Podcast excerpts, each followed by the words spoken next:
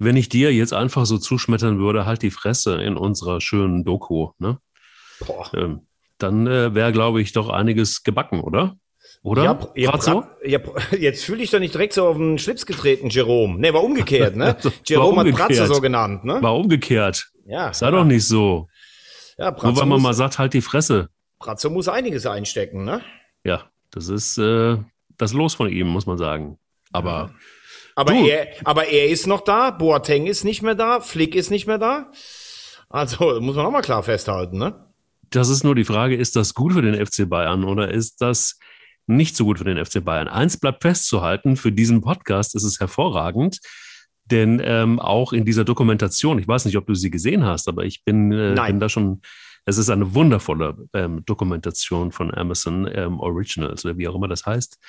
Auf jeden Fall ist es ähm, so, dass ein, also unser Lieblingssatz darin vorkommt, denn Oliver Kahn spielt eine zentrale Rolle in dieser oh, Dokumentation. Okay.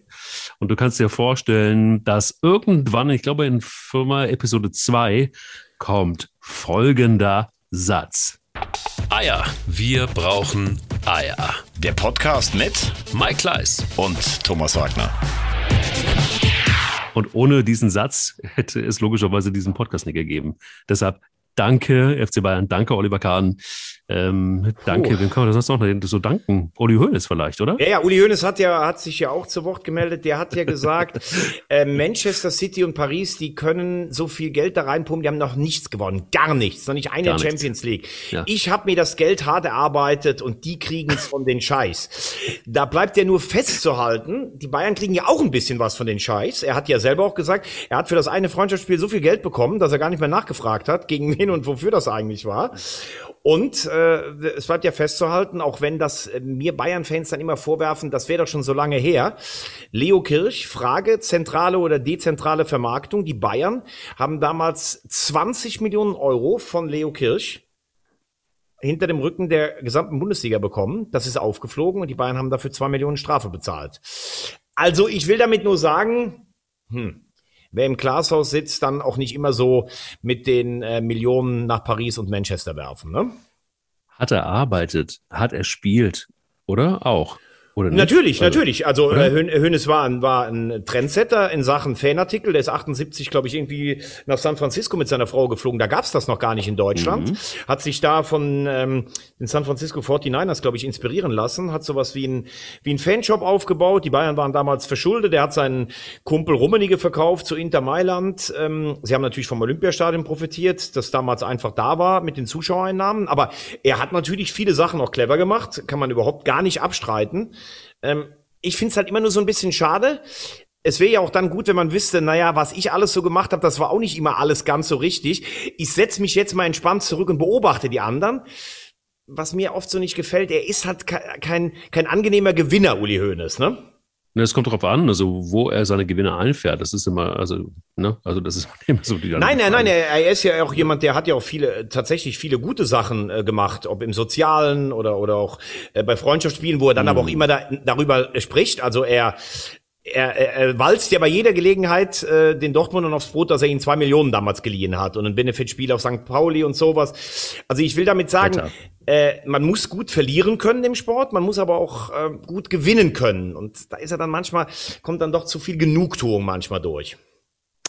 Das kann man so sagen. Ich lasse es einfach mal so stehen, weil sonst würde ich mir vielleicht dann auch die, die Zunge verbrennen. Aber eins ähm, finde ich tatsächlich irgendwie auch wirklich überragend man muss schon sagen, der ist ja eigentlich wieder da. Also guckt euch diese Bayern-Doku auf jeden Fall an. Er ist da, wo er vorher auch war. Jetzt ist er eher ein Präsident, aber das tut eigentlich keinen Abbruch, weil der eigentliche Präsident heißt Uli Hoeneß.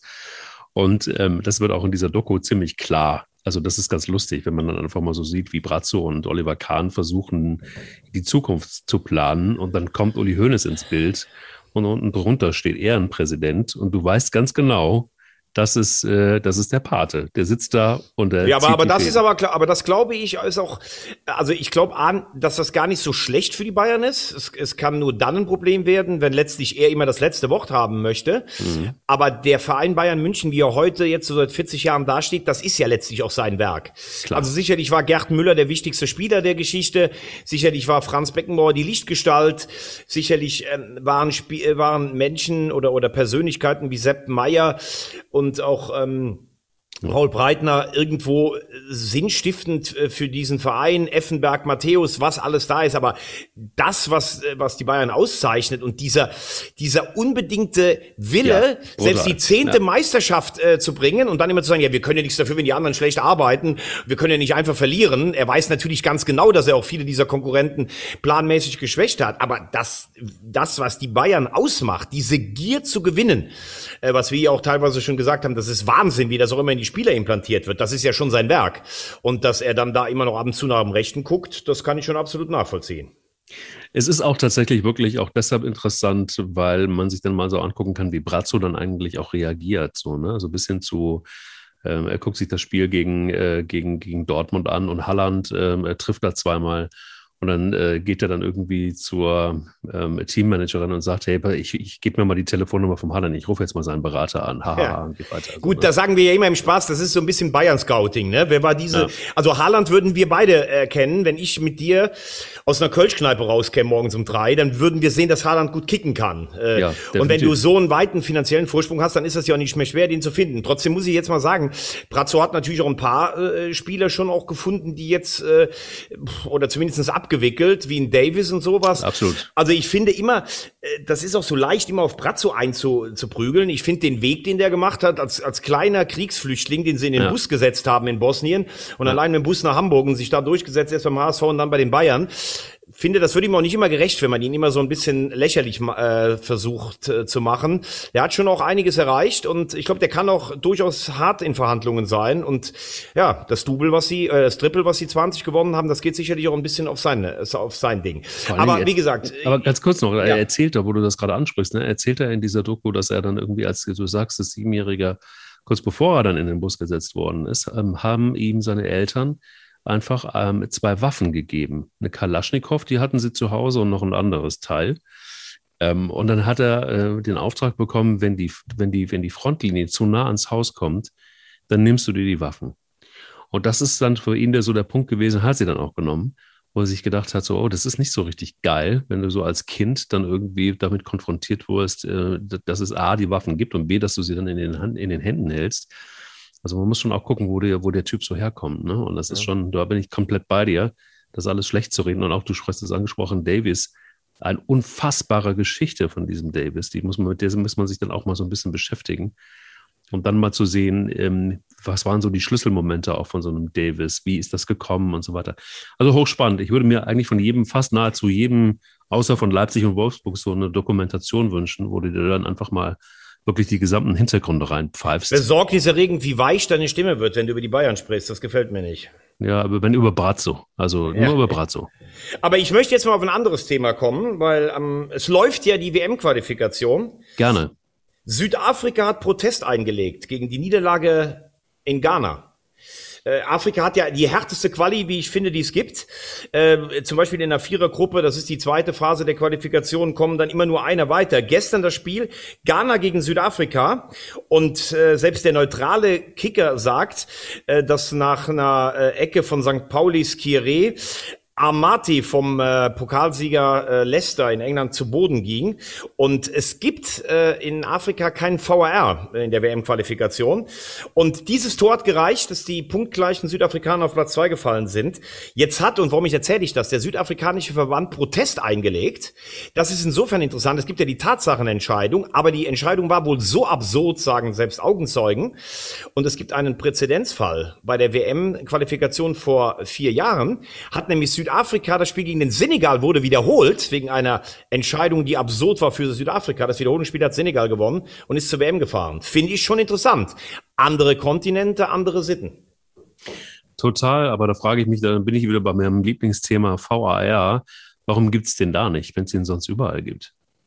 Ähm, das entscheidet jede Föderation für sich. Es wäre ja nur dann Wettbewerbsverzerrung, wenn du sagen würdest, die spielen jetzt schon in einem Wettbewerb untereinander. Also wie kann der Tabellenzweite aus Afrika benachteiligt werden, weil der VRR nicht da ist, während der Tabellendritte in Europa das bekommen hat? Bei der WM selber, wenn sie dann in einem Wettbewerb sind, gibt es ja den VRR. Ich Entschuldigung, ich denke, das hat oft natürlich auch was mit Kosten zu tun. Ähm, hm. der, der, afrikanische Verband hat wahrscheinlich nicht so viel Geld wie die UEFA. Außerdem sind da noch viel mehr Nationen beteiligt an der Qualifikation. Ähm, ja, aber finde ich finde ich sehr interessant, wie das jetzt äh, weitergeht, weil ich meine, eine WM-Teilnahme bedeutet für ein für ein Land ja sehr viel äh, in Sachen Stolz, äh, teilweise auch, auch der, der Wert einer, einer Nation wird ja oft völlig überhöht, auch an einer WM-Teilnahme festgemacht. Finde ich interessant, dass ich das eben gelesen habe. Interessant finde ich überhaupt so rund die Stimmen rund um die WM. Ähm, äh, da zum Beispiel einfach auch gestern äh, dein Kollege Lothar Matthäus bei RTL, der sich jetzt irgendwie schon wahnsinnig freut auf die WM und das wird was ganz Großes und was ganz Outstanding-mäßiges und, und, und so weiter. Ähm, da gibt es ja durchaus auch kritischere Stimmen. Und äh, eine Stimme kommt von dem Vorstandsvorsitzenden des VfB Stuttgart, Thomas Hitzelsberger. Ähm, der sagt, meine Hoffnung auf Verbesserung hält sich in Grenzen. Also wenn man, er wurde, ihm wurde die Frage gestellt, ähm, wird sich denn, also wenn man diese WM in Katar schon spielt, äh, dann tatsächlich einfach auch durch den Druck der Medien und der, der, der Berichterstattung daraufhin vielleicht etwas zum Positiven ändern? Und da sagte, meine Hoffnung auf Verbesserung hält sich in Grenzen. Es wird der FIFA nicht schwerfallen, vier Wochen lang Bilder zu zeigen, die den Eindruck von Fortschritt vermitteln, ohne dass sich im Land in den kommenden Jahren grundsätzlich etwas ändert. Aber an eine nachhaltige Verbesserung allein durch eine WM glaube ich nicht. Russland ist nach der letzten WM auch nicht demokratischer und liberaler geworden, sagt er. Was denkst du? Ähm, in äh, ganz vielen Passagen bin ich Team Hitzelsberger. Ähm, die Frage ist immer nur, willst du also wo ist der Maßstab? Ne? Äh, sagst du dann, die Russen dürfen zum Beispiel niemals eine WM kriegen, die Chinesen dürfen niemals eine WM kriegen. Äh, in der Realität sind das natürlich zwei ganz große äh, Länder, auch, auch Sportländer. Ähm, können wir uns dann erheben, im Westen zu sagen, wir dürfen eine WM nicht dahin geben? Das ist relativ schwierig. Ich habe mit Katar auch meine Probleme, gar keine Frage. Ich habe aber jetzt, ich empfehle da den Kicker heute. Die haben ähm, relativ, also der Kicker, da mag man vielleicht manchmal sagen, das ist nicht immer so vielleicht das allerhipste und spannendste, aber das ist natürlich immer gut recherchiert. Ähm, und die haben einen, einen langen Reporter geschrieben. Es hat sich wohl tatsächlich ähm, einiges verbessert. Zum Beispiel auf den Baustellen ähm, dieser, dieser Weltmeisterschaft für die Arbeiter, die Arbeiterbedingungen. Die Frage ist, wie nachhaltig ist das auch in anderen Bereichen? Wie schlimm ist es, dass erst ganz viele sterben müssen, bevor sich etwas ändert? Und wie wird das dann in der Zukunft aussehen? Also es gibt zum Beispiel auch eine Damenfußballnationalmannschaft im Katar, die besteht eigentlich nur auf dem Papier. Ich glaube, die haben das letzte Spiel vor sechs Jahren gehabt. Die andere Frage ist immer, können wir mit unseren westlichen Maßstäben das bemessen, wie das da läuft? Also können wir sagen, okay, ihr kriegt eine WM, dafür müssen Männer und Frauen aber gleichberechtigt sein. Das wäre unser Wunsch. Das ist auch das, was ich möchte.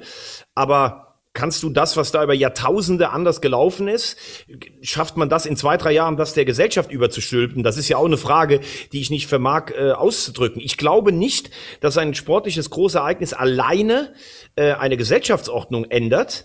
Ich glaube aber schon, dass ein paar Prozesse angestoßen werden können, die dann auf Nachhaltigkeit auch äh, überprüft werden müssen.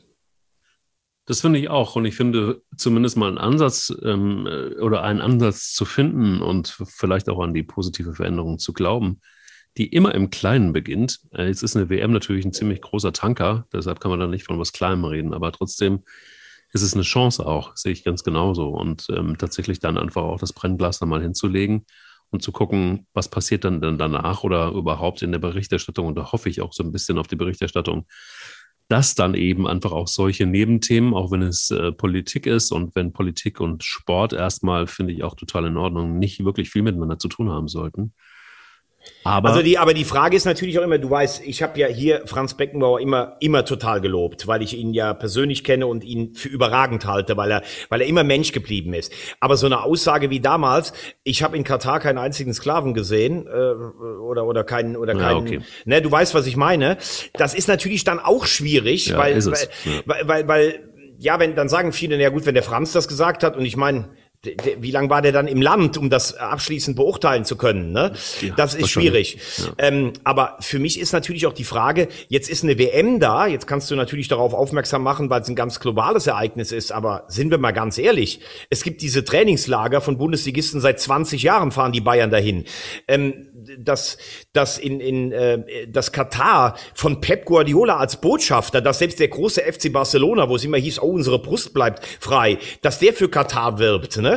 Dass die Bayern es machen, dass es viele andere Vereine machen über Trikotsponsor oder Zweitsponsoring, das gehört ja auch zur Wahrheit. Also dann jetzt plötzlich so aus allen Wolken zu fallen, oh, da ist eine WM in Katar, das ist eigentlich auch nicht ganz richtig. Und wenn du natürlich siehst, wie Katar sich über den Sport versucht, Aufmerksamkeit und Prestige auf der Weltbühne zu erkaufen, ich nenne nur mal das unsägliche Beispiel der Handball-WM 2019. Da haben die sich eine Mannschaft zusammen gekauft. Du kannst im Handball halt schneller die Nationalität noch wechseln. Ich glaube, da haben fünf Kubaner und drei Spanier mitgespielt. Damit sind die Vize-Weltmeister geworden. Ja, da wird ja einiges ad absurdum geführt. Ja. Auf der anderen Seite gibt's Menschen, die sich den, ähm, den Nahen Osten anschauen und äh, die auch, ähm, die sich da auskennen und die sagen, ähm, im Vergleich zu anderen Ländern, wie zum Beispiel Saudi-Arabien und sowas, ist Katar tatsächlich in der Entwicklung der menschlich, also von, von Sachen, die wir als Menschlichkeit und Menschenrechte sehen, ein Stück weit weiter. Also ein schwieriges Thema, zu dem ich schon meine, meinen ersten Impuls ausdrücken kann, aber da würde ich mir jetzt auch nicht sagen,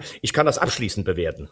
Finde auch. Ich finde auch tatsächlich, äh, dass man da vielleicht einfach mal dann tiefer reingehen sollte, überhaupt in die ganze Materie. Können wir auch mal machen in der Vorbereitung zu den nächsten Podcast und je näher die WM äh, rückt, glaube ich, desto, desto, desto tiefer sollten wir auch einsteigen, weil ich glaube, das kann immer wieder ein Thema sein, das uns auch beschäftigt. Aber wir sind ja jetzt erstmal hin auf dem Weg, um das äh, nochmal wieder einen Schritt zurückzugehen, auf dem Weg nach Katar zur WM und wir sind in der Qualifikation, wir gehen auch auf die deutsche, oder wollen wir erstmal ähm, auf den sensationellen 7 zu 4 Sieg des HSV gegen Nordschelland gehen oder wollen wir dann doch dort anfangen, wo es, sich wirklich lohnt bei der Nationalmannschaft? Ja, also gut, wegen mir kannst du über das 7 zu 4 gegen Nordschelland, wo unser Linksverteidiger Muheim einen Doppelpack geschnürt hat, kannst du mit mir natürlich immer drüber reden.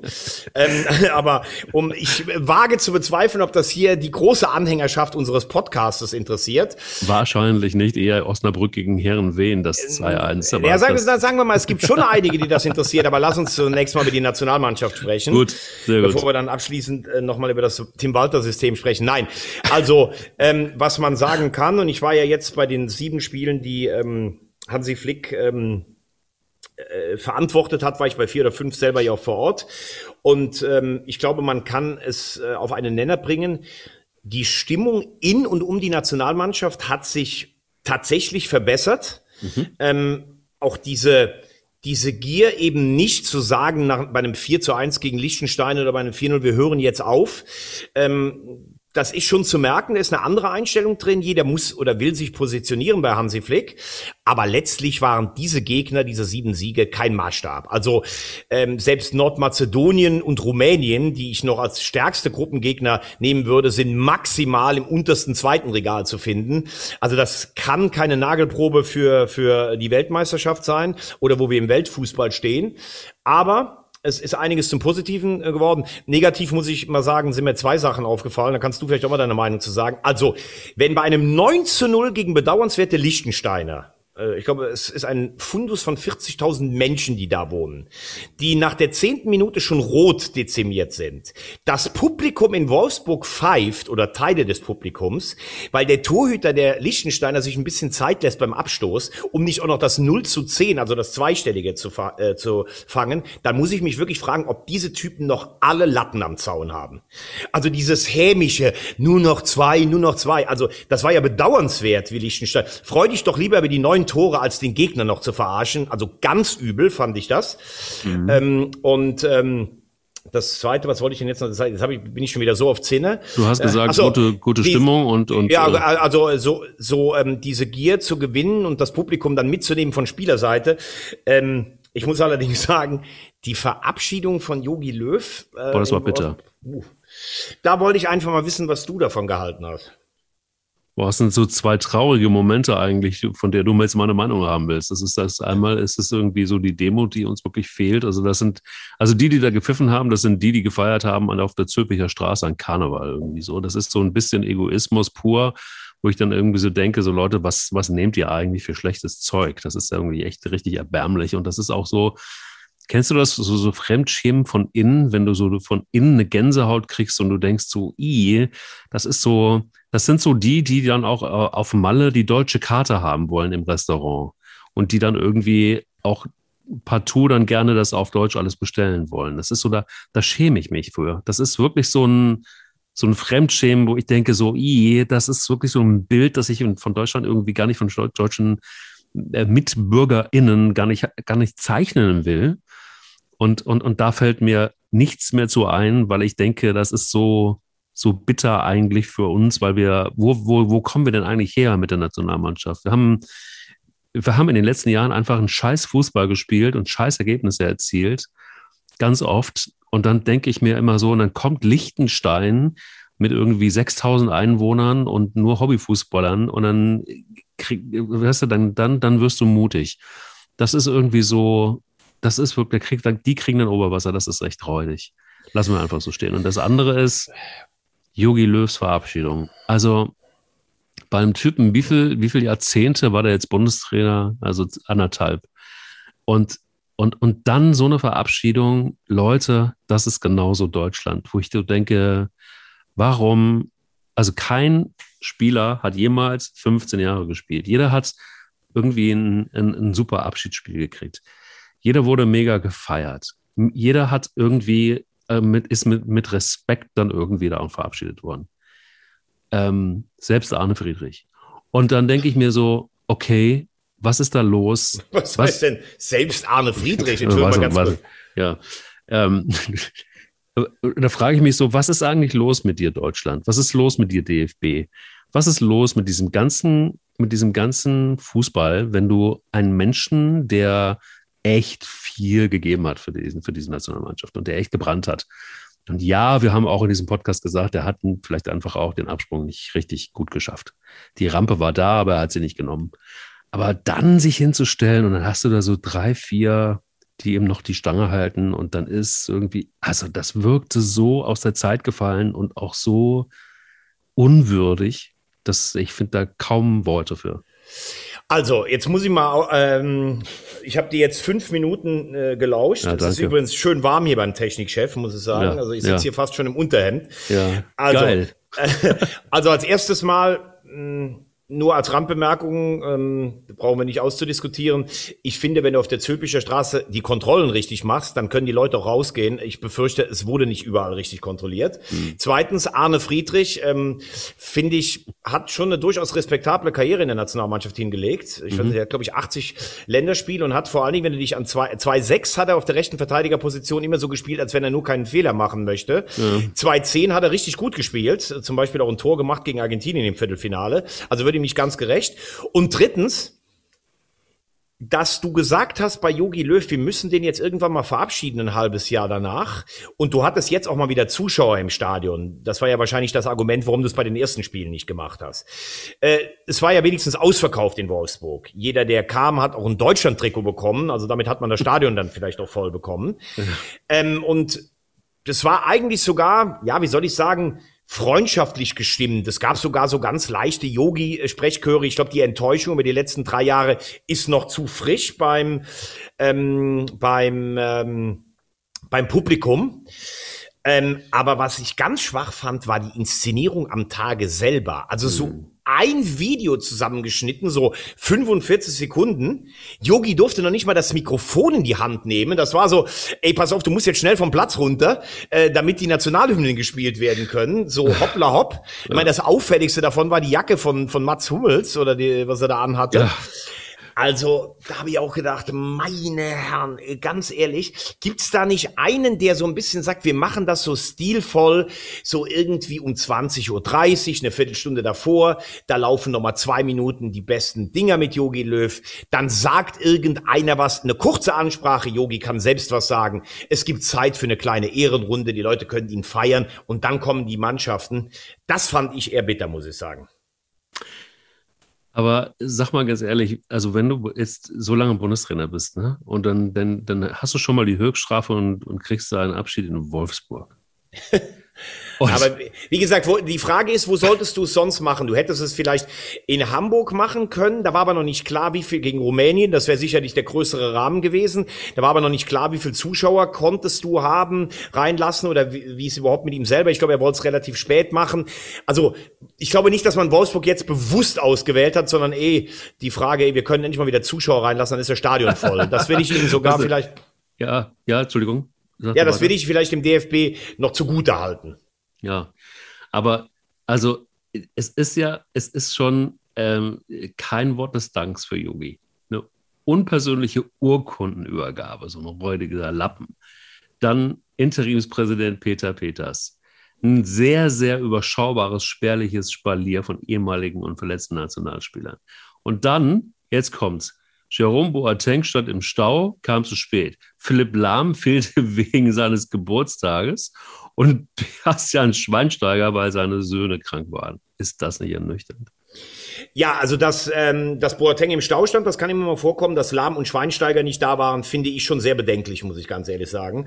Mhm. Ähm, das ist entweder ganz schlecht geplant, ähm, gegen Krankheit ist keiner gefeit, aber da würde man jetzt schon denken, zwei, die Löw auch sehr viel zu verdanken Total. haben, ja, äh, dass die nicht da waren. Also das finde ich schon, muss ich ehrlich sagen, hat mich schon negativ äh, erstaunt. Selbst der Technikchef, der ja eigentlich nur den ersten FC Köln komplett für die Nationalmannschaft nominieren würde, schüttelt hier verständnislos den Kopf. Ja, also lieber Jerome, guck mal, wenn dein ehemaliger Chef geht, den du ja so feierst und so schätzt und so eng mit ihm bist, ne? Wie wäre es, einfach mal eine halbe Stunde Puffer einzuplanen? Ja, das aber, ist doch eine gute äh, Idee, lieber oder? Mike, lieber Mike, ich muss mich jetzt outen. Ja, sag mal. Du hast es ja schon mal hier angebracht. Ich habe ja schon mal ähm, vor in längst vergangenen Zeiten habe ich ja mal ein paar Termine oder ein paar Moderationen mit unserer noch amtierenden geschäftsführenden Bundeskanzlerin wahrnehmen dürfen. Mhm. Und ich stand mal in Thüringen in der Vollsperrung. Drei Stunden. Es ging nichts nach vorne und nach hinten. Und dann hat der ähm, Chef dieser Veranstaltung gesagt, Thomas, das geht so nicht. Es ist egal, wann du da bist und wie früh oder wie spät aber du darfst die Bundeskanzlerin nicht warten lassen. Und er hatte natürlich letztlich auch recht. Aber ich hatte am Tag vorher, ich konnte nicht früher anreisen. Ich stand in der Vollsperrung und Jerome hat ja auch noch einen Arbeitgeber in Lyon. Vielleicht durfte er erst nach dem Training fliegen. Also, dass man mal im Stau steht, er hat, er war ja zumindest nachher bei der Feier da. Äh, da ist er von mir, jetzt kriegt er von mir ähm, Bokura. Mhm. Gut, okay, dann lassen wir das einfach mal so stehen. Komm, jetzt ähm, lass uns einfach über, du kannst jetzt noch was sagen zu dem misslungenen Abschied, dann lass uns über Gewinner und Verlierer der neuen Ära Flick sprechen. Gut, ich will da gar nicht viel, viel zu sagen. Also ich glaube einfach, das ist, ich glaube, diese Entschuldigung, äh, tut mir leid, also das, also man lässt die Bundeskanzlerin nicht warten. Das ist dann aber so ein Satz, den braucht irgendwie auch kein Mensch, wenn man dann irgendwie drei Stunden. Ja, jetzt, aber jetzt hör doch, jetzt hör Nein, doch, du weißt doch gar ich, nicht, wie die Situation war. Also du hast sie doch gerade beschrieben, aber ja, aber, gesagt, aber es war ja nicht so von oben herab, sondern er hatte einfach recht. Ich hätte pünktlich sein müssen und da hat ja, er auch vollkommen recht ja, damit das gehabt. Stimmt ja auch, stimmt ja auch. Aber ich finde, ich finde trotzdem irgendwie so, dass, dass das braucht es dann nicht in so einer Situation. Ich glaube einfach wirklich. Ähm, ich weiß es nicht. Also wann auch immer der mit dem Training aufgehört hat, wenn, wenn es so ist, und das ist ja das, was mir auf den Sack geht, und dann können wir es auch gut sein lassen. Wenn jemand so wie Jerome Boateng, du sagst ja nicht den ganzen lieben langen Tag in jedem Interview, Angela Merkel, das ist meine engste Vertraute. Das ist die, mit der ich alles teile und mit der ich auch mal privat und, und so weiter. Also Jerome Boateng, überall da, wo er dann mal was abwerfen kann, äh, was Positives, ist es Jogi Löw gefühlt. Und wenn du da zu spät zur Verabschiedung kommst, sorry, aber dafür habe ich kein Verständnis. Aber das, das sehe ich insofern anders. Er war der Ausgemusterte, der nicht zurückgeholt wurde. Bei ihm hätte man sogar vielleicht verstanden, wenn er gesagt hat, ich habe keinen Bock hier zu heucheln. Der Löw hat mich am Schluss nicht gut behandelt. Er ist ja wenigstens von Lyon nach Wolfsburg geflogen und du stellst dich auch da nicht absichtlich in den Stau. Also deshalb möchte ich ihm da überhaupt nichts vorwerfen. Ich finde es einfach peinlich, dass Philipp Lahm nicht da ist, weil er seinen Geburtstag feiern möchte. Das kann ich nicht verstehen. Punkt der ihn ja. übrigens 2010 zum Kapitän gemacht hat und äh, Michael Ballack, der verletzt zu Hause saß, das Messer von hinten in den Rücken reingerammt hat bei der Pressekonferenz vorm Halbfinale gegen Spanien. By the way. Liechtenstein haben wir abgemeiert. Lass uns mal auf Armenien und Deutschland gucken gestern. Wer war ein Gewinner, wer war ein Verlierer? Du hast es gerade eben schon kurz angespoilert. Ja, ich, ich würde es eher mal zusammenfassen, die, äh, die Spiele seit, äh, seit Flick übernommen hat. Also ganz okay, klar, gut. ganz klar die Gewinner schon, schon die Bayern-Achse, klar. Also ein Süle, das hätte man jetzt nicht unbedingt gedacht, nachdem mhm. auch körperlich in einem desolaten Zustand war. Also der ist ja im Moment mit Antonio Rüdiger, die beiden sind gesetzt. Auch Rüdiger habe ich in der Nationalmannschaft noch nie richtig gut gesehen. Chelsea letztes Jahr hat eine bärenstarke Champions League gespielt. Also das ist etwas, wo ich sage, da geht Flick sehr in Vorleistung. Ich weiß nicht, ob er das äh, rechtfertigen kann. Thilo Kehrer, den hätte ich schon nicht mal im Kader unbedingt gesehen. Der spielt permanent bei, bei, bei Löw. Dann Jonas bei Hofmann. Löw nicht bei, bei, äh, bei, bei Flick. Bei Flick. Mhm. Vielen Dank. Sehr gut, dass du aufgepasst hast, Rosamunde. Mhm, ähm, Geil, Jonas Hofmann ähm, spielt hinten rechts. Am Anfang hast du gedacht, das ist so eine Verlegenheitslösung. Der scheint sich da festzuspielen. Mhm. Spieler mit hoher Spielintelligenz. Gut, dann Goretzka, Kimmich, das ist eh gesetzt. Er hat Müller auch wieder relativ stark gemacht. Mhm. Er hat aus Sané gefühlt auch so wahrscheinlich im Verbund mit Nagelsmann einen anderen Fußballer gemacht. Also was Sané auch Applaus bekommt, indem er zurückarbeitet. Ich mhm. glaube, das ist sogar nachhaltig äh, bei Merck, bei Flick ganz genau. Und da freue ich mich sogar mal, da geht es nicht um ein Ergebnis. Weißt du noch, wie ich vor der Europameisterschaft hier im Podcast gesagt habe, weil alle gesagt haben, okay, der Reus fährt nicht mit zur EM, der spielt nie mehr Nationalmannschaft. Da habe ich gesagt, der Flick steht auf den. Der plant mit dem Richtung WM. Und du siehst es ja, er macht eine gute Belastungssteuerung mit ihm, er schickt ihn dann auch dann im Spiel wieder nach Hause. Da werden die Bayern sich wieder aufregen, dass Reus früher nach Hause darf. Aber er spielt eine wichtige Rolle. Ich glaube auch, dass Reus, wenn er verletzungsfrei bleibt, ihm das zurückzahlen wird. Er setzt auch vorne eigentlich schon auf Werner. Ähm, und es gibt halt auch Verlierer. Matthias Ginter, Stammspieler bei der EM, der hat überhaupt nicht gespielt bis jetzt aufs letzte Spiel. Ähm, äh, ein, ein, äh, ein Hummels, den lädt er nicht ein, sagt immer, der muss erst fit werden. Ein Schahn hat er nicht eingeladen, also Gosens. da gibt's auch schon ein paar. Gosens, genau gut, der ist natürlich jetzt auch verletzt, ähm, mhm. aber in seiner Zwischenzeit gibt er auch Günther zum Beispiel eine Chance. Also da gibt's schon ein paar, die so ein bisschen hinten runterfallen. Die größte Überraschung für mich ist Ilkay Gündogan, ehrlicherweise. Also, dass das natürlich so ein Stabilisator ist, ein erfahrener Mann ist, alles gut. Aber der, den hatte ich tatsächlich, der war für mich eigentlich rausgewählt. Ähm, der ist äh, mehr drin denn je, oder? Ja, ähm, vor allen Dingen auch er war jetzt bei jeder Maßnahme dabei, früher ja auch immer so ein Stück weit abgesagt. Ich glaube, das Problem ist gar nicht, wenn du häufiger mal ein Länderspiel absagst, mhm. dass du die spielerisch da nicht festigen kannst, aber du musst dich ja auch in diesem Kreis bewegen. Und wenn Gündogan kommt als einer der besten Spieler der Premier League vom äh, Manchester City und das auch in die Mannschaft einbringt und immer dabei ist, dann hast du einen ganz anderen Einfluss in der Mannschaft, als wenn du, sagen wir mal, von fünf Länderspielen drei absagst und dann sollst du aber plötzlich vor der WM eine bestimmende Rolle spielen. Und was man bei Gündogan nicht vergessen darf, ich glaube, dass die äh, Person oder die Personalie Toni Groß ihn auch ein Stück weit gehemmt hat. Nicht, weil Groß ihn nicht akzeptiert hat oder sowas. Gute Fußballer können immer zusammenspielen. Aber sie spielen halt schon einen sehr ähnlichen Stil. Diese Kurzpässe, dieses Ordnen. Und wenn du mit Groß und Gündogan zwei hast und Groß hatte diese Dominanz, diese Aura, die er auch zu Recht sich erworben hat in der Nationalmannschaft, da war für Gündogan nie gefühlt ein richtiger Platz da. Und jetzt hast du halt, sagen wir mal, Goretzka, Kimmich, Gündogan, die kannst du theoretisch sogar alle drei nebeneinander spielen lassen, vielleicht mit Gündogan ein bisschen vorgezogen oder Goretzka vorgezogen. Aber solange immer einer fehlt, Kimmich jetzt äh, wegen Quarantäne, ähm, wahrscheinlich wegen nicht geimpft Quarantäne, ähm, dann kann Gündogan sich festspielen. Und es ist ja, wäre ja auch ein Witz, wenn so ein guter Spieler, der dazu noch Torgefahr ausstrahlt, nicht das endlich auch mal in der Nationalmannschaft beweisen könnte. Absolut, absolut. Wer sind für dich die klaren, wirklich deutlichen Gewinner, Überraschungen, von denen du jetzt nicht unbedingt gedacht hättest, dass das äh, zünden wird? Ja, also wie gesagt, ich bin überrascht, dass Kehrer so viel spielt. Ja. Ich bin überrascht, dass Jonas Hofmann, dass er das ja, hinten rechts macht. Das hatte, hatte ja Löw auch schon mal vorgehabt, aber der wollte ihn ja so als rechten Außenbahnspieler vor einer Dreierkette, dass er jetzt in einer Viererkette hinten rechts spielt. Und äh, an Hofmanns Stelle würde ich jetzt alles darauf setzen, dort auch meinen Stammplatz zu bekommen. Denn im Mittelfeld glaube ich nicht, dass er ihn bekommen würde gegen die Konkurrenz, die ich eben genannt habe. Ähm, und wenn er jetzt das hinkriegt, er sagt ja, er hat sich auch Videos angeschaut, ähm, äh, wie, wie verhalten sich Spieler, die dann plötzlich auf hinten rechts dann irgendwann mal, also er hat sogar Thorsten Frings, hat er glaube ich auch mal, oder Thorsten Frings hat gesagt, der war ja auch, der war ja früher Stürmer sogar und hat dann seinen Durchbruch geschafft 2002 als rechter Außenverteidiger, ähm, damals bei der WM in Südkorea. Unter Rudi Völler.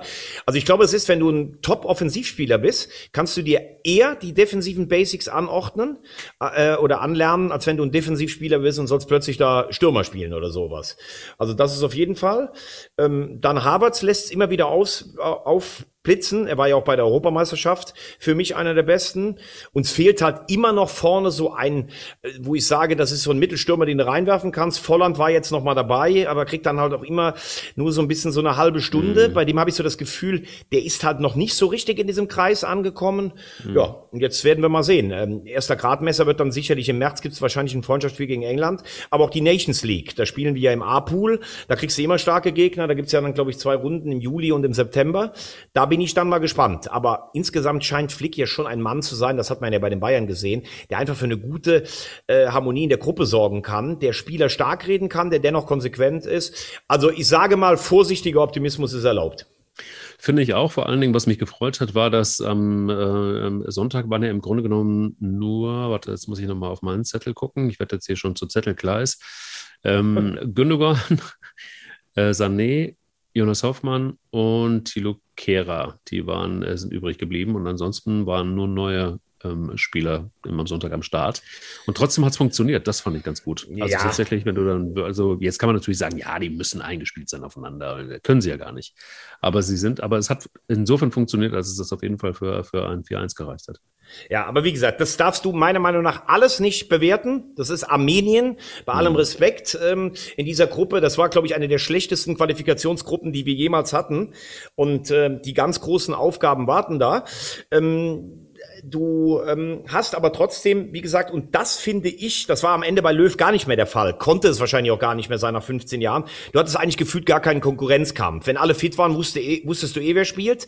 Dieses Feuer, dieser Konkurrenzkampf, sich untereinander auch mal zu pushen, anzumachen, der war nicht da. Alle drängen in die Mannschaft. Du hast einen großen Fundus. Du bist immer noch Deutschland, wobei den Respekt der anderen ähm, Nationen musst du dir natürlich erstmal zurückgewinnen. Du bist mhm. ausgeschieden in der Vorrunde in Russland, im Achtelfinale gegen Deutschland, äh, gegen England. Also dieses Turniermannschaft Deutschland kommt immer unter die letzten vier. Das gilt nicht mehr. Das musst mhm. du auch erstmal dir zurückerobern. Aber wir sind auf keinem schlechten Weg. Bei der WM weißt du ja auch, kannst du auch mal bei der Auslosung ein bisschen Glück haben, dass du dann einen Exoten unter den letzten 16 hast, dass du da weiterkommst. Und äh, wenn du, wenn wir das mal klar nochmal in die anderen Gruppen schauen, wenn du mal äh, darauf guckst, Portugal, als, als äh, der Voreuropameister, gestern in der 90. Minute von Serbien in die Playoffs geschickt worden. Da übrigens tummeln sich echt ein paar Mannschaften, mein lieber Mann. Die Italiener heute Abend, äh, wenn wir jetzt unseren Podcast, also Montagabend, die müssen erstmal die zwei Tore in Nordirland gegenüber der Schweiz, die zu Hause gegen Bulgarien spielt, ins Ziel retten. Mhm. Also so eine Playoff, das sind ja zwölf Mannschaften, von denen sich nur drei qualifizieren.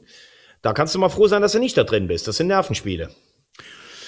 Total. Deshalb bin ich jetzt sehr gespannt, dann, wenn es gegen die wirklich starken Mannschaften geht, wie es dann aussieht und ob sich die Nationalmannschaft bis dahin gefunden hat und wie sie dann aussehen wird. Das ist ja noch gar nicht so richtig klar. Ich glaube, so ein paar Achsen kannst du wahrscheinlich schon irgendwie einen grünen Haken dran machen.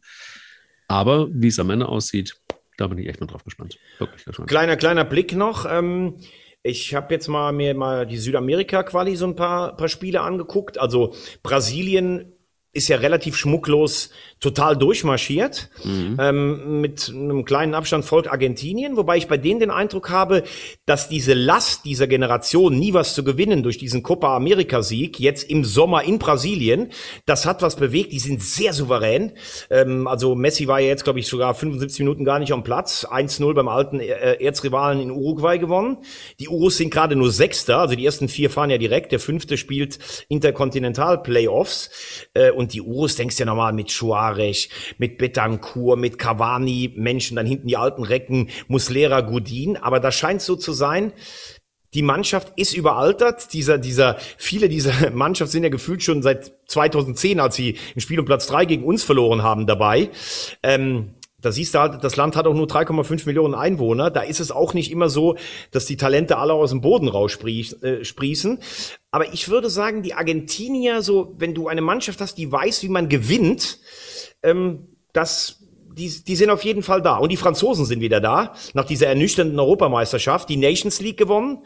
Jetzt 8-0 gegen Kasachstan. Klar, Kasachstan würde ich ein bisschen stärker als Liechtenstein einschätzen.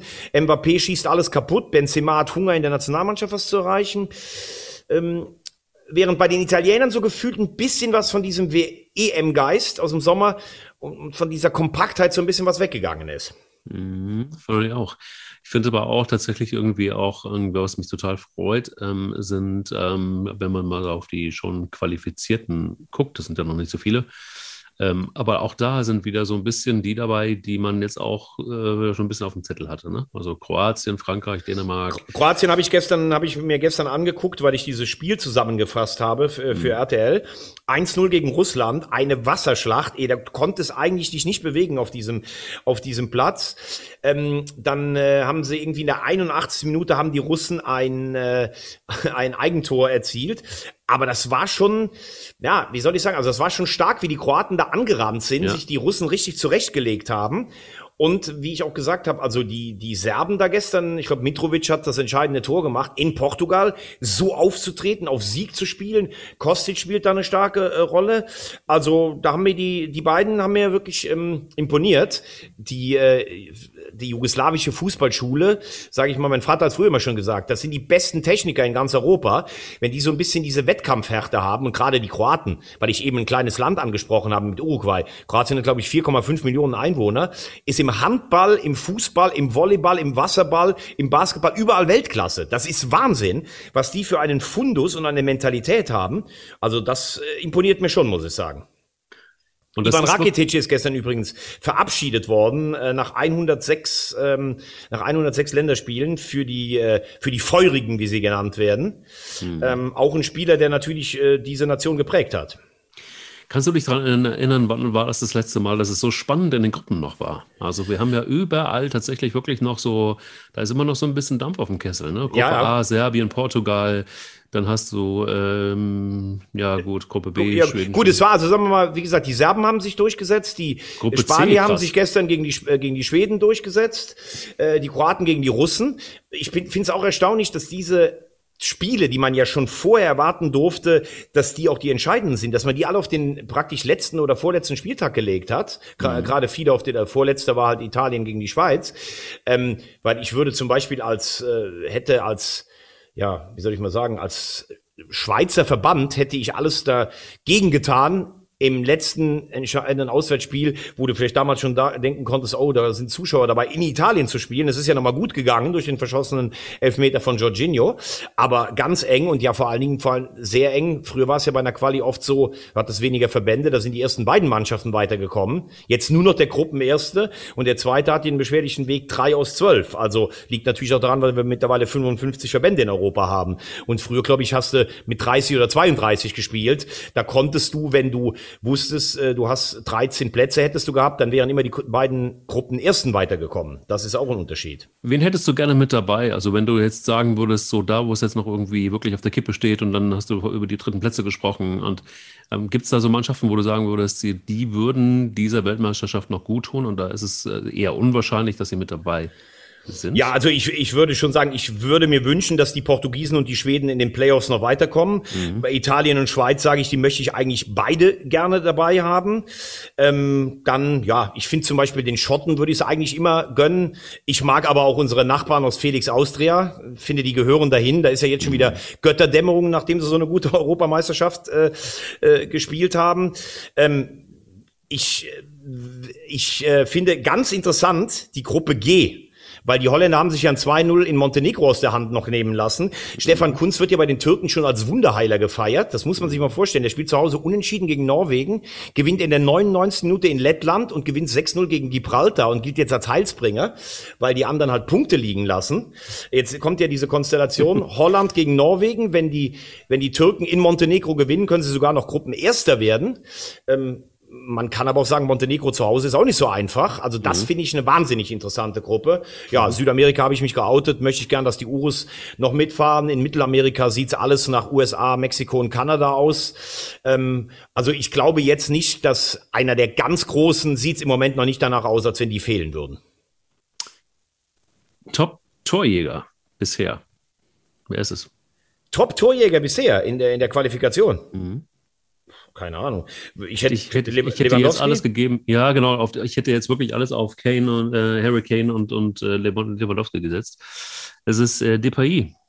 Ja, äh, du meinst, du sprichst ihn Depay aus, weil er aus, äh, ich glaube, aus, aus äh, Übersee kommt. Du mhm. meinst Depay von, von den Holländern. Ich sag Depay. Ja, du sagst, dann sag du Depay. Gut, du bist, du bist der Linguist bei uns. Aber weil du gerade schon bei, weil du gerade bei Torschützen schon bist, äh, Depay natürlich ein super Spieler, ob in äh, Frankreich oder in Spanien, ähm, ein gewisser, äh, ich versuche es mal richtig auszusprechen, Clement A. Olsen hat äh, es geschafft, den Dänen die perfekte Quali zu ver, äh, versauen. Die haben neun Spiele, neun Siege, also 27 Punkte und hatten 30 hätten bei einem 3 zu 0 30 zu 0 Tore gehabt. Und der war der Einzige, der ein Gegentor geschossen hat gegen die Dänen. Das ist natürlich eigentlich auch äh, eine besondere Statistik, muss man sagen. Krass. Mhm. Wusstest du eigentlich, Na? dass Deutschland, es gibt ja Qualifikationen an Deutschland teilgenommen hat, seit 1934, wusstest du, dass Deutschland noch nie ein Auswärtsspiel in der WM-Qualifikation verloren hat? Oh, ist das so? Guck mal, das ist, ist wieder, äh, das ist wieder so das wandelnde äh, WM-Lexikon. Ja, und wir haben drei Heimspiele verloren, komischerweise. Und ich meine, also ich bin mir sicher, dieses legendäre 1 zu 5 2001 in München gegen die Engländer, ähm, du weißt vielleicht noch, als Michael Owen uns auseinandergenommen hat. Dann haben wir mal, glaube ich, in den 80ern gegen Portugal ein Spiel verloren. Ähm, Im äh, Vorfeld, glaube ich, der WM 86, da waren wir schon qualifiziert. Und ich meine, Anfang der 80er äh, gegen Nordirland nochmal, vor der 82er WM. Aber mhm. ansonsten kein Auswärtsspiel jemals verloren. Das ist schon stark, muss man ehrlich sagen. Generationenübergreifend. Sure. Lieber Freund, das ist äh, krass, was ich da alles so erfahre in diesem äh, Podcast. Und, ähm, ähm, ja, ehrlicherweise hätte ich jetzt auch gesagt, aber krass ist ja, also wenn wir jetzt nochmal bei, bei äh, DPI oder DePay sind, vielleicht ist es auch DePay, weil die Amtssprache in Ghana ist Englisch und der Vater ist Engländer, die Mutter Niederländerin. Also somit könnte tatsächlich das, das tatsächlich genauso richtig sein. Ich hätte es geschworen, aber gut. Es ist tatsächlich dann, guck mal, nur gef gefährliches Halbwissen, wie immer. Und ähm, dementsprechend nennen wir ihn einfach Depay. Vielleicht. Ich nenne ihn Depay. Boah, das ist jetzt aber auch wirklich bitter. Das ist auch wirklich bitter. Sag mal, ähm, äh, eins noch. Und zwar wird es ähm, noch Überraschungen geben in der Nationalmannschaft? Weil du hast ja dann noch einen ganz guten Draht auch mal dann dahin. Du warst ja auch ein bisschen mit äh, für RTL unterwegs.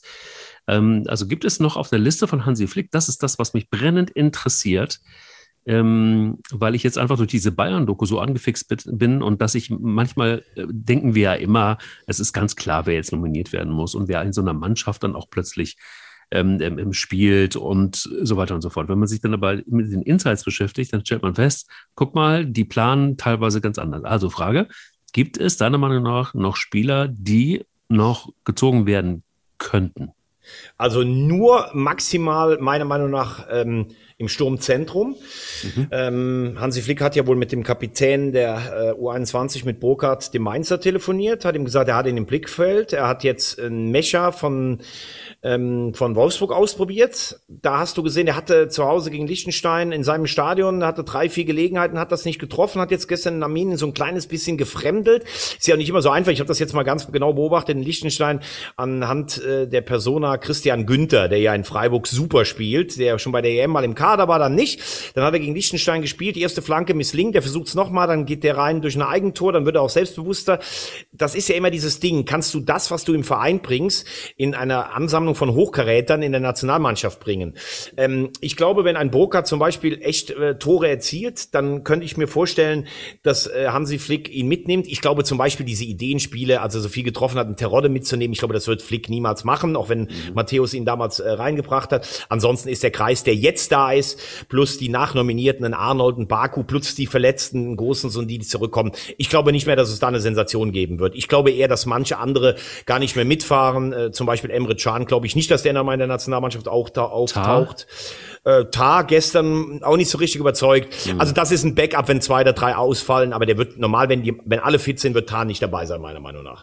Hast du die Körpersprache von Hansi Flick gestern, gestern gesehen, als er neben Lothar Matthäus stand und Lothar Matthäus das Spiel eingeordnet hat? Das fand ich schon auch ein bisschen krass. Das war irgendwie so ein bisschen, fast ähnlich wie als ob Brazzo neben ihm gestanden hätte. Das war wirklich so. Echt? Ja, erzähl die, mal ruhig. Aber, die, aber die kommen gut, sehr gut miteinander aus. Das kann ich. Okay. Ich habe, also ich habe das jetzt nach dem Spiel nicht gesehen. Ähm, ich kann nur sagen, dass die beiden ein sehr gutes Verhältnis haben und Flick Matthäus auch schätzt und umgekehrt äh, weiß ich jetzt nicht. Also ich glaube nicht, dass das jetzt so erzähl du mal und ich mache das hier. Das glaube ich eher. Also von dem Verhältnis, was ich bei den beiden kenne, das glaube ich eher nicht. Dann würde ich sagen, schließen wir diesen Podcast mit Philosophie, wenn, wenn du erlaubst. Auf, auf jeden Fall, meine liebe Rosamunde. Sehr gerne, Herr lieber Geisier. Ich schmetter dir folgenden Satz entgegen und du sagst mir natürlich völlig richtig, von wem er ist. Wenn es um Philosophie geht, dann kann es eigentlich nur einen geben. Der Erfolg ist kein Besitz, er ist nur gemietet. Boah. Ich gehe mal davon aus, äh, äh, es ist aus deiner äh, geliebten Bayern-Doku. Und äh, dann würde ich sagen, Oliver Kahn oder Uli Hoeneß? Nein. Nein, nein, nein. Nein, nein. Keine Ahnung. Das ist ähm, Konfuzius? ein Interview. ja, Konfuzius. Gandhi. Nein, es ist äh, auch nicht Barack Obama. Ich weiß es ist ein Interview von Hansi Flick. Von Hansi Flick? Ja. Okay. Das er elf Runden mal gegeben hat. Ja. Und da muss ich schon sagen, es ist schon toll. Also gibt es dann so Sachen auch wie, wir sind dazu da, den FC Bayern leuchten zu lassen. Wenn das passiert, stehen auch wir in der Sonne. Ich glaube, Flick hat etwas, ähm, das als letztes von mir. Er hat ja auch lange gesucht, was er eigentlich macht. So Co-Trainer dann in Hoffenheim, das war keine gute Ägide. Ich glaube, die Bayern waren noch gar nicht überzeugt, das habe ich ja schon mal gesagt, ob er aus top oberstes Regal ist, obwohl er sieben Titel gewonnen hat. Aber der hat schon die Gabe, so Menschen in der Gruppe zusammenzuführen ähm, das finde ich, äh, finde ich richtig gut. Ich kann mir vorstellen, dass die Nationalmannschaft mit ihm eine gute Zukunft hat. Glaube ich auch. Also um das, um das Zitat noch zu vervollständigen, weil ich finde, das ist nicht unwesentlich. Ich, ich mag ja diese verkürzten äh, Zitate nicht. Das heißt also ganz ausgesprochen, der Erfolg ist kein Besitz, er ist nur gemietet und die Miete wird jeden Tag fällig. Also es ist ja. schon, ne? Also er, er ist tatsächlich einfach irgendwie ein guter Typ. Absolut. Ich gucke mir jetzt mal Folge 4 an und wenn man sich die Folge 4 eines, einer Bayern-Doku angucken kann, die auch noch schaffst, du dann braucht es. Und, und mir das auch noch zu erzählen. Und dir das auch noch zu erzählen, dann braucht es vor allen Dingen eins, nämlich Eier.